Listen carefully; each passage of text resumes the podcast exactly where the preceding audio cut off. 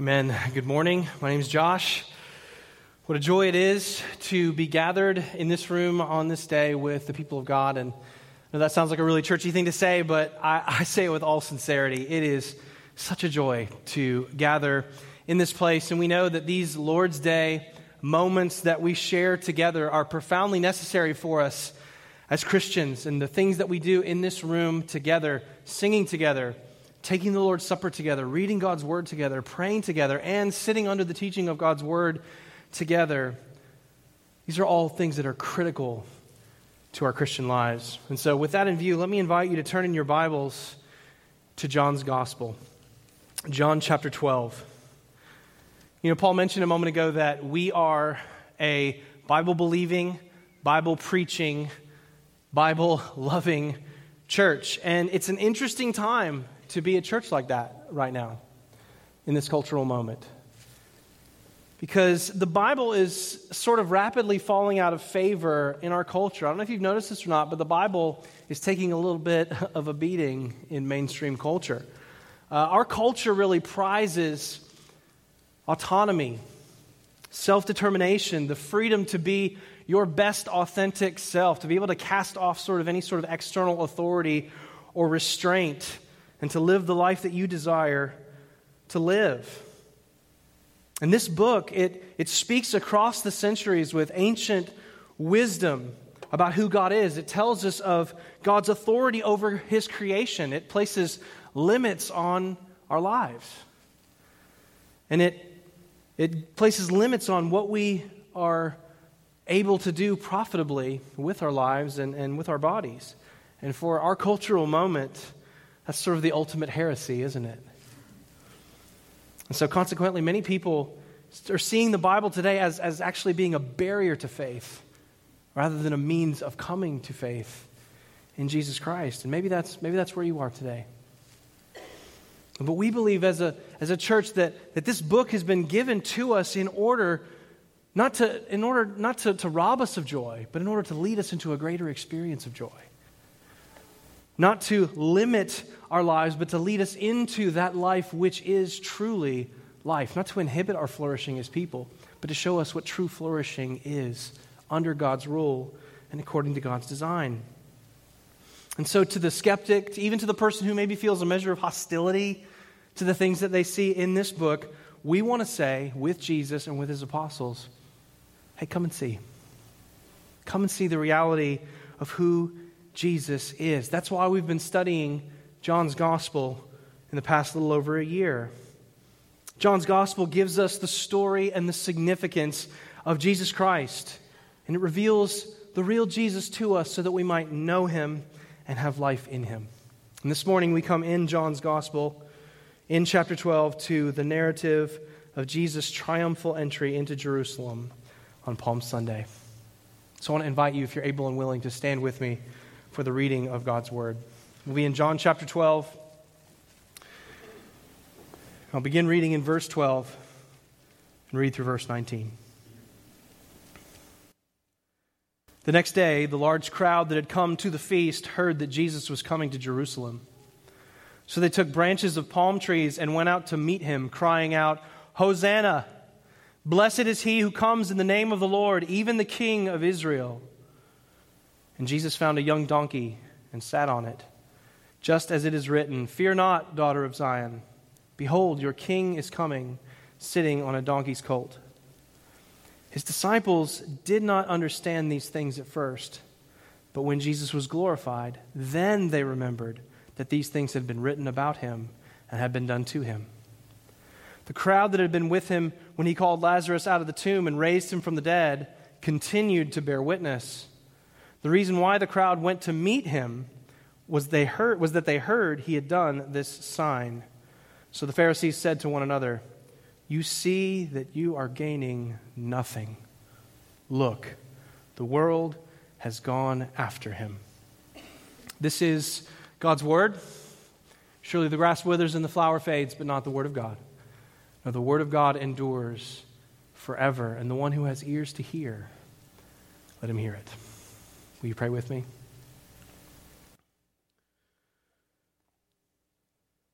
Jesus, we ask this morning that you would open up our eyes, unstop our ears, and soften our hearts so that we might see and hear and treasure beautiful, wondrous things in your word.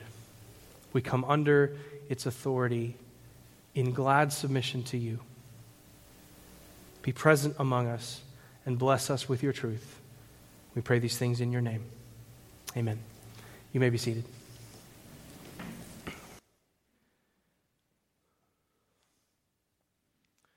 You may not know who Markus Persson is, but if you are the parent of children of a certain age, uh, he's likely to have had at least some measure of influence in your life. Markus Persson is the inventor of Minecraft. Anybody? A couple of you know exactly what I'm talking about. Minecraft is a game that all four of my children love and I secretly despise. Uh, it's actually not that bad. But anyway, in 2009, Markus Persson invented this game. It's, a, it's like a world building game, it's, it's very complex, and kids seem to be very into it. Uh, he invented it in 2009 and watched this game just blow up and become an international phenomenon, it became popular all over the world. So popular it became that in 2014, Markus Persson was able to sell his company for the tidy sum of $2.5 billion. Not bad. That's not bad. And in, uh, he just, he, he accomplished every tech entrepreneur's dream. And after the sale, he went on to live the full dream. He bought a $70 million house. He went on vacations, lavish vacations. He partied with celebrities. He traveled the world. But about one year into his post windfall existence, Markus Persson posted something on Twitter. He said, The problem with getting everything is that you run out of reasons to keep trying. Hanging out with a bunch of friends, partying with famous people, able to do whatever I want, and I have never felt more isolated. Hmm. There's a lot of lessons we could draw out of that story. But I want us just to, to think for a second about one that's certain. You know, life has a way of confounding our expectations, doesn't it? Life has a way of not delivering us to the outcomes that we're expecting. Because we are not God. We don't see the end from the beginning. We don't understand, we don't have the ability in our, in our finite selves to be able to rightly interpret everything that happens around us. Life has a way of confounding our expectations. And I, you may not be a multi billionaire tech entrepreneur, but I would wager that you've experienced this, at least to some degree, in your own life whether it's financially, professionally, relationally, spiritually. Well, in this story of the triumphal entry, Jesus' behavior is going to confound everyone's expectations. It confounds the expectations of, of us as the readers of this text, and it confounds the expectations of the crowd who's gathering to him. And as the long expected Messiah steps into his saving work in the most unexpected way, my hope this morning is that we'll be able to see what a great Savior he truly is. I want us to see two ways that Jesus confounds expectations. First, by going public as king, and second, by demonstrating that he is like no other king. I want to look at these two ways that Jesus confounds our expectations, and then we'll make some applications as we close. Point number one Jesus goes public as king. If you've been with us the last few weeks, you know that a big event has just taken place in the verses previous to these. Jesus has raised his friend Lazarus from the dead in Bethany. And in doing this, Jesus has definitively, authoritatively demonstrated his power. He's demonstrated that he has power not only over loaves and fishes, not only over water, and wine, not only over wind and waves, but he has power over even death itself. And the raising of Lazarus is the ultimate sign of Jesus' true identity. In raising Lazarus, Jesus has, has opened up his, his coat to show you the S on his chest. He said, Here it is. I'm not just a man, I'm not just a rabbi with a humble pedigree and a love for broken people. No, I am who I say I am. I am God in the flesh. And in performing this sign, in, in, in, in completing this act, Jesus does so in a public manner. There are witnesses to this miracle that he's performing. It's not just Mary and Martha and Lazarus and Jesus, there are mourners and well wishers and onlookers who are beholding this miracle as Lazarus, the dead guy, dead for four days, steps out of the tomb alive. And in the aftermath of this event, all of these witnesses who were there and saw it, they do what witnesses do. They start bearing witness. They start to testify and telling people about what Jesus has done. And this brings about two results. First, crowds are hearing and coming. Jesus remains at Bethany with his friends for a few days, and as he does, a large crowd is coming to him because of the testimony of the witnesses. We saw that last week in verse 9, and it's in our text this morning. In verse 17, large crowds are coming to him because of the testimony of the witnesses. It's a little bit like if you give a bite of your steak to one of my kids. You know what's going to happen? In just a few minutes, all the other kids are going to descend on you like a swarm of locusts, even though you already fed them delicious daddy pasta for dinner, right? Do you guys know about daddy pasta? You just throw like the noodles, the butter, the Parmesan cheese, the salt, just in a pot, just mix it up, just give it to the kids. Ladies, you would just be horrified at how we treat these children and feed them when you're not around. Anyway, they could be full, but they find out that dad's got steak. They're there, they're coming. The point is, the crowds are hearing and they're coming. That's the first consequence of this miracle. The second is this the religious leaders are hearing and they are plotting. The fact that Lazarus is now walking around talking to people about the fact that he was dead and now, like, not so much. This presents a huge, massive political problem for the Pharisees. They've already decided that Jesus needs to die, and now they say that's not enough. Lazarus has got to go too. This is the backdrop of this event. There's one other important element that I need to explain, and that's what's happening on the calendar. It says it's time for the feast. We're in the season of the Passover, very important celebration and uh, event that Israel would remember. Ever since the days of King Josiah, Israel had a solemn duty not to celebrate the Passover feast in their homes, but instead to journey to Jerusalem to celebrate it there. And so, on, uh, when Passover time came, Jews from all over the Mediterranean region, all the way down into North Africa, would leave their homes and they would journey up to Jerusalem to observe this feast. And uh, the crowd that would come, as you can imagine, would be, would be massive. There was a, a first century Jewish uh, historian named Josephus who recorded that at the Passover celebration that took place 30 years after this one, in uh, 66 or 67 AD, the crowd that came and gathered in Jerusalem was upwards of 2.7 million people. So think of a crowd, it's a huge crowd. Think of the crowd at an FSU home game for like a big home game like Miami or Clemson and multiply that by 34 times. It's a massive crowd descending on Jerusalem. And as Jesus makes the short two mile journey from Bethany to Jerusalem to go to the celebration himself, portion of this massive crowd is moving toward him. And as Jesus enters Jerusalem, they begin to respond to him. John tells us they began to wave palm branches. Let me explain a little bit about the symbolism here. Palm branches were used in the liturgy of the Feast of Tabernacles, so there is some sort of religious significance to this here, but there's also a distinctly political connotation to this act as well. You know, at this point in Israel's history, they were an occupied nation. The Romans were occupying them, they were oppressing them, and, and the, the Jewish state was, was going to great pains to stake out their distinct federal and national identity in the midst of their occupation. And one of the symbols that they employed as a, as, a, as a statement about their identity as distinct from Rome was the imagery of the palm tree.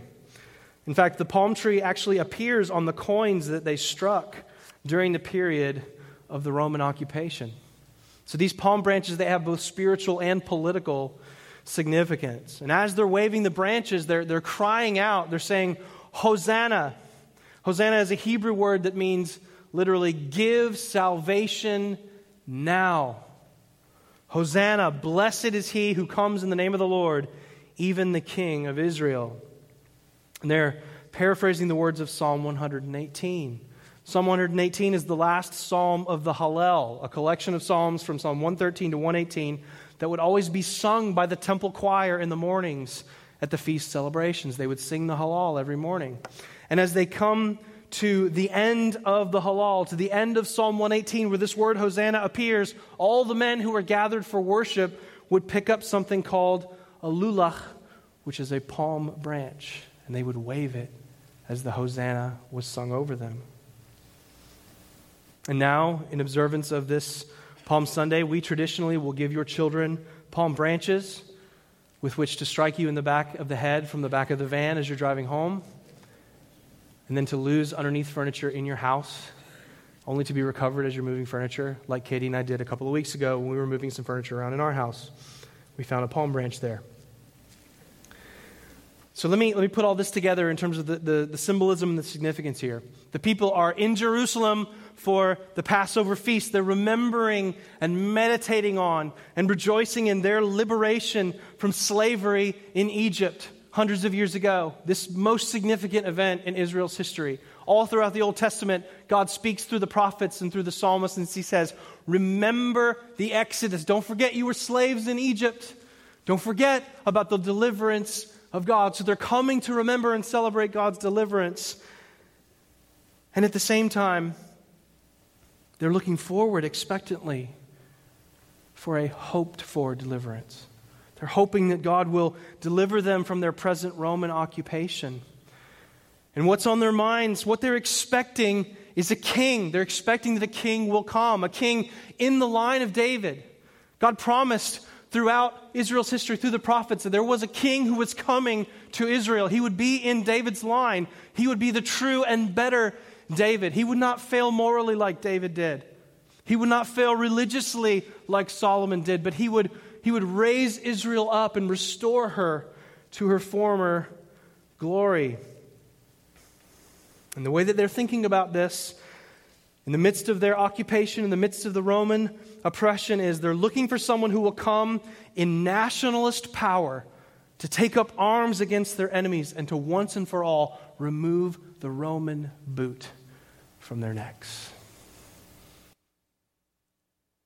And they're asking,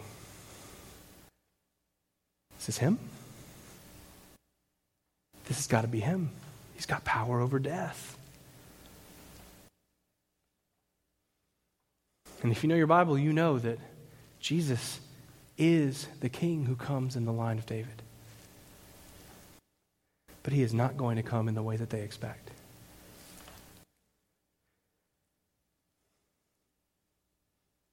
We'll get to see that here in just a moment, but first I want, I want us to see something else.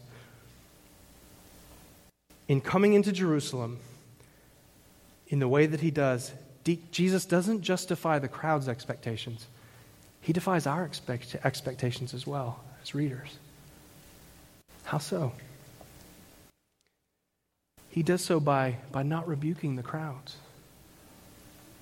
If you've, been, if you've been following along as we've been reading in John, you see that every time Jesus performs a miracle, anytime people are ready to say, check out who Jesus is, look who's here, he's, he's constantly saying, don't tell anybody.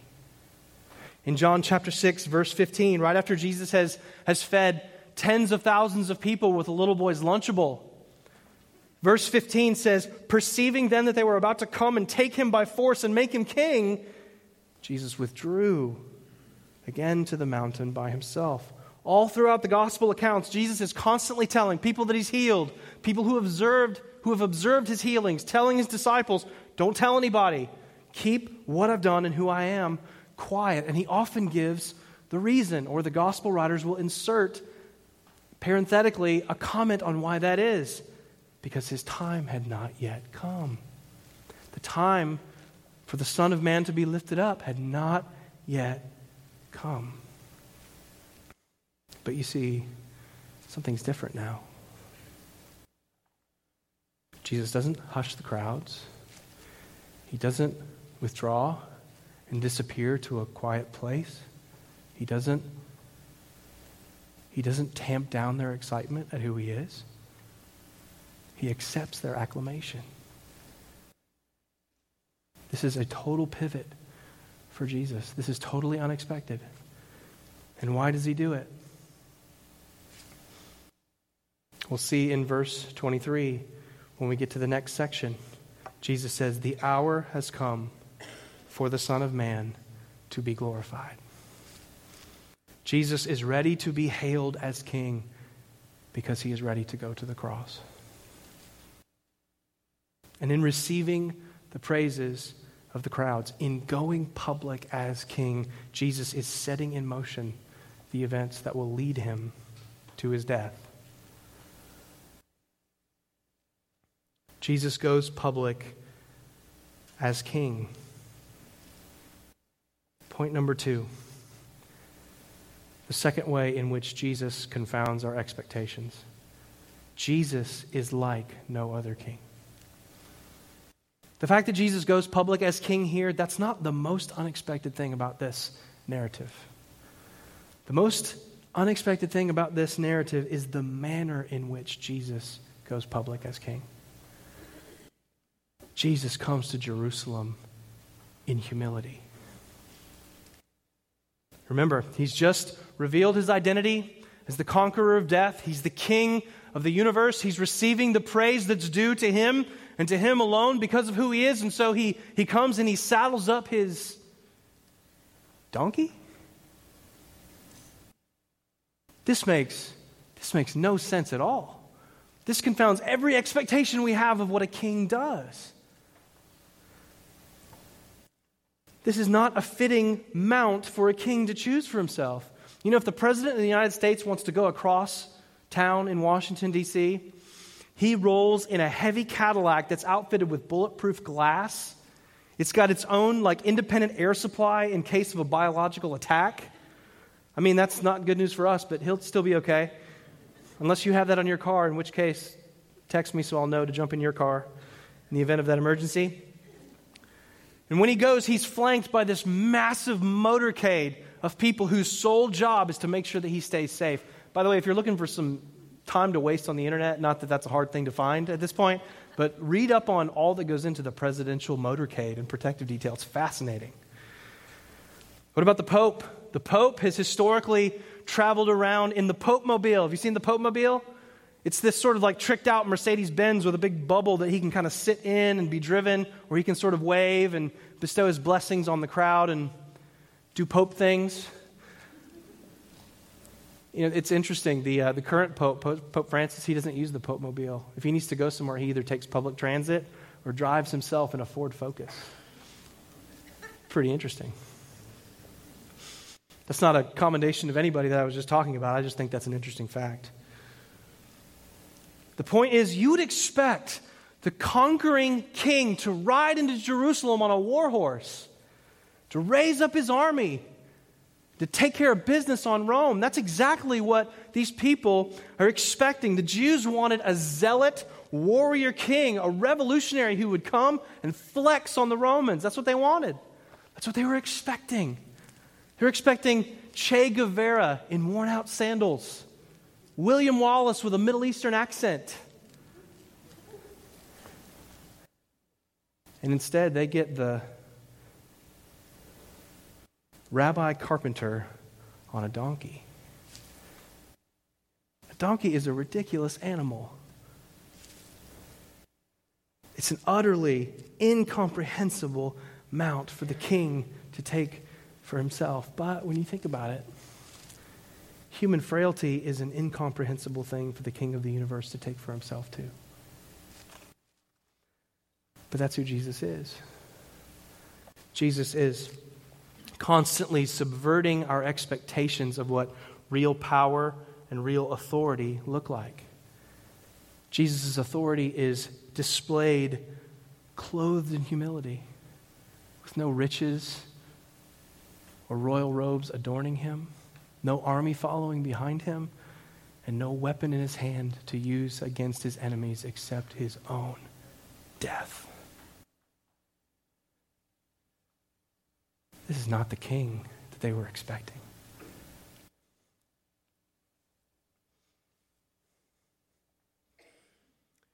John tells us that Jesus rides on this donkey in self conscious fulfillment of some of the prophecies in the Old Testament made about him. John gives a paraphrase of Zechariah 9, verse 9, which says, Rejoice greatly, O daughter of Zion. Shout aloud, O daughter of Jerusalem. Behold, your king is coming to you. Righteous and having salvation is he, humble and mounted on a donkey, on a colt, the foal of a donkey. When Jesus goes public as king, he doesn't come riding the war horse to battlefield to the battlefield. He comes riding a donkey to his death. Jesus is not the king you expect. He is something far greater. Something far greater. I want you to see this as well. Jesus comes to Jerusalem in humility, but, but, but see this as well. Jesus also comes to Jerusalem in tears. He comes in tears. Flip over, if you would, to Luke chapter 19. Luke's account fills out a little more fully the picture of Jesus entering Jerusalem. Luke 19, verse 41. Luke tells us that when he drew near and saw the city of Jerusalem, he wept over it, saying, Would that you, even you, had known on this day the things that make for peace. But now they are hidden from your eyes, for the days will come upon you when your enemies will set up a barricade around you and surround you and hem you in on every side and tear you down to the ground, you and your children within you, and they will not leave one stone upon another in you because you did not know the time of your visitation. Try to imagine this in your mind's eye as he comes over, as he crests the Mount of Olives, and he looks down upon the city of Jerusalem, the land of promise that God gave to his people hundreds of years before. And his, his soul is deeply moved with sorrow as he sees the unbelief of his people, their unwillingness to receive him for who he is, and the judgment that's coming upon Jerusalem. As a result of their unbelief, he sees all of this and he breaks down.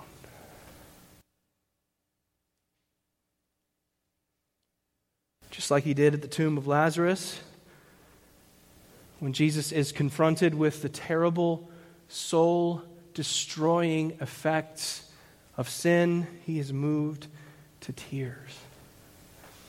And instead, Instead of cursing and abandoning his rebellious people for all of the ways that we have sinned against him and broken the perfection of his design for the world, he weeps. This is King Jesus. He enters Jerusalem not as a warrior going to victory, but as a lamb going to the slaughter. He comes to win by losing and to bring life through his own death. Instead of leaving his wandering sheep to be devoured by wolves, he offers himself to the wolves in their place. Jesus is both the King of glory and the suffering servant, the conqueror of death who conquers through his own death. He is utter majesty and utter meekness held perfectly together in the man who was God. Jesus is not the king we expected. But he is far better. He is far better. And I wonder if you know this Jesus. I wonder if you've encountered the friend of sinners who comes into the mess of human sin in humility and in tears to rescue his people through his death. I wonder if you know him. So,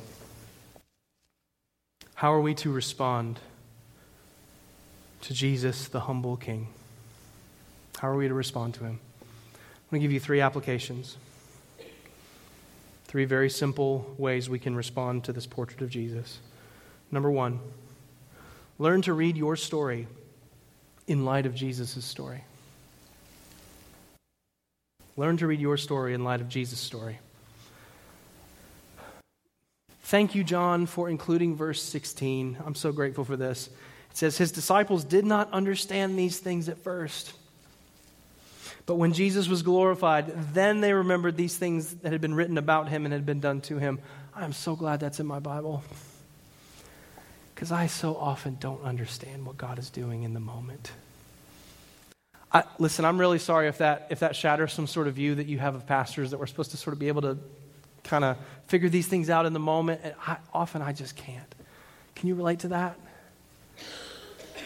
Not too long ago, I was, I was dealing with some disappointment, a difficult providence in my life that was, that was troubling me. And, and to be honest, I was just kind of having a hard time getting past it. I was having a hard time applying the, the comforts and the consolations of the gospel to that situation. And to be honest, what it really was is not much more simple than this. I was failing to believe what I believe. Can you relate to that? You ever been there? And as I was, and if we could even be even more honest than that, it's just between us. I was probably wallowing a little bit was wallowing a teeny bit. But my wife loves me. And in the midst of that, she looked at me and, and said, with, with gentleness and firmness, Honey, does, does Jesus get to say no or not now to you? Is it okay for him to do that? Can you trust him with that and believe that he's good and that he's at work in the midst of that?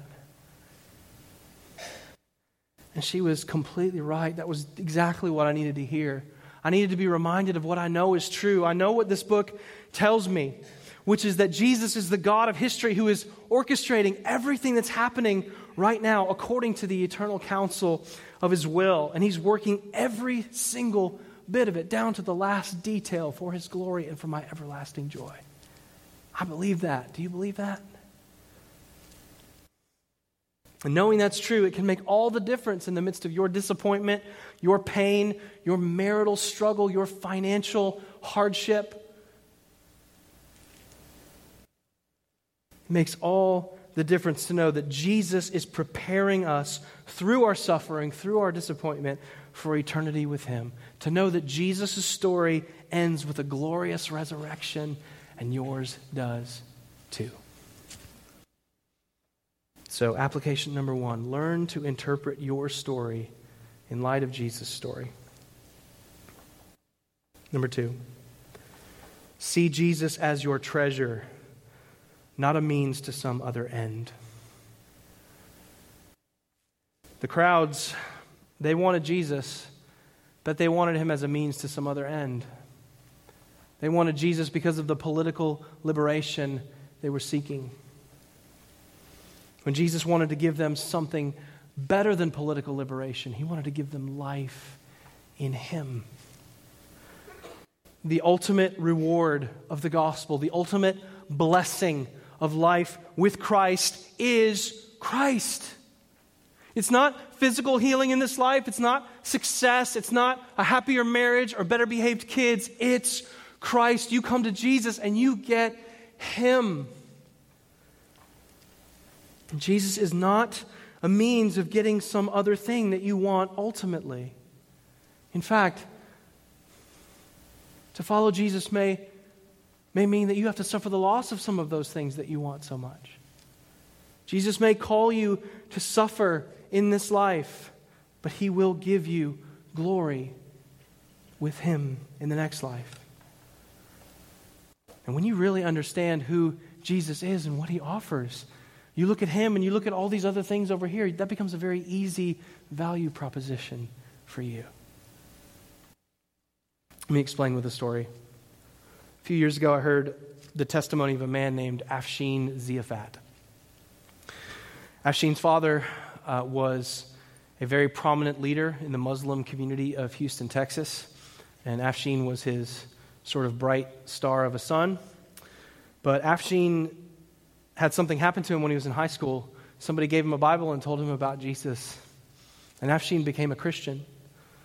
And as a teenager, Afshin knew what he had to do. He had to go home and tell his father what Jesus had done for him. And he went home and he said, I no longer want to follow the teachings of Islam. I belong to Jesus Christ. I've given my heart to him, and I am a Christian now, and I hope that you'll accept that.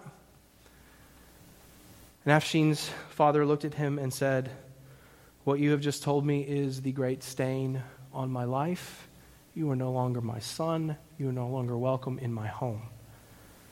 And so Afshin, having counted the cost of following Jesus, left his home that day to follow Jesus.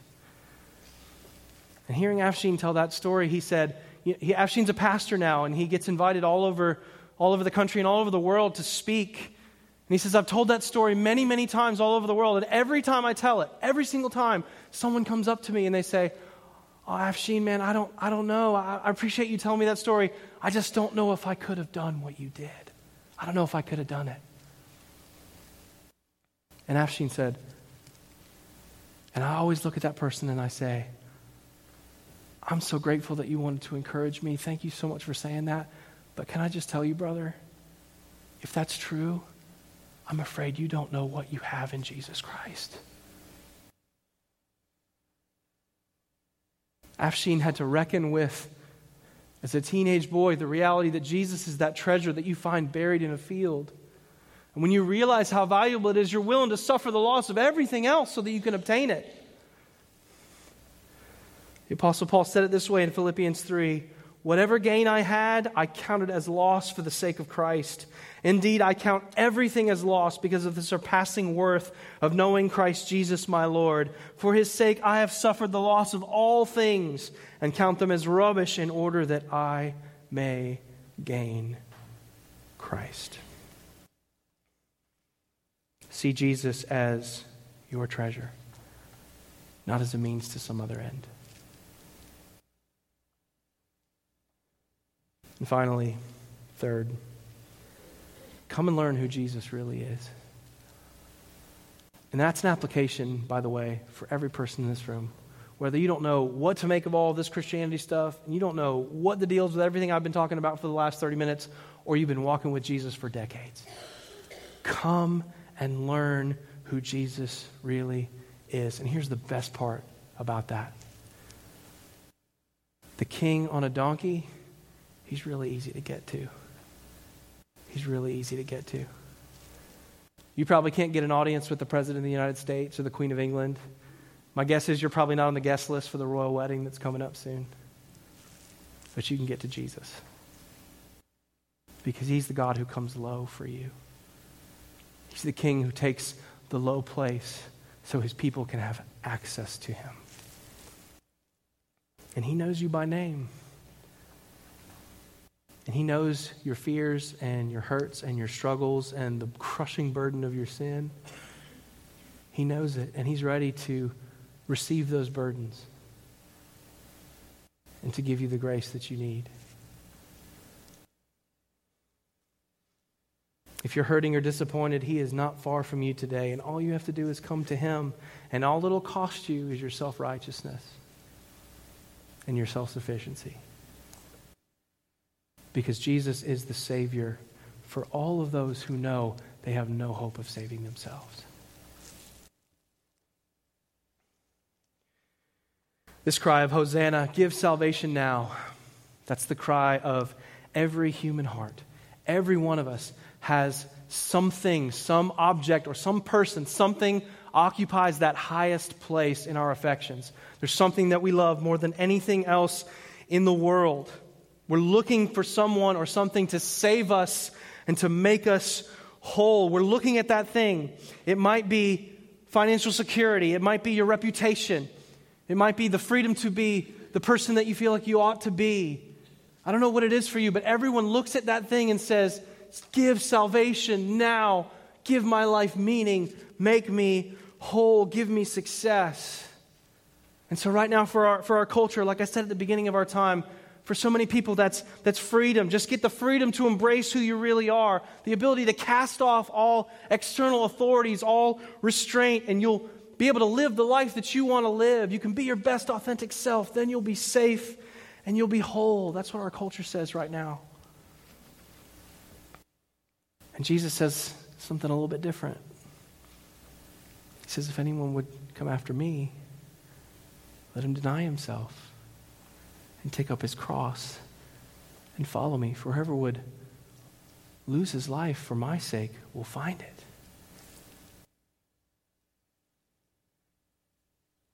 When you come to the, to the humble king, it may be costly for you. It may be costly. But he says, you know what? I'm going to give you a burden that's light and a yoke that's easy. And in me, you will find rest for your soul. And Jesus says, I am the only master who will not oppress and crush and destroy you like every other master you've ever given yourself to. I'm the only one. Aren't you tired of striving in your own strength? Aren't you tired of being crushed by the things and the people that you love the most? Come to Jesus today. The humble King is the rest that your soul longs for and was created for. And you can find it in Him today. Let's pray.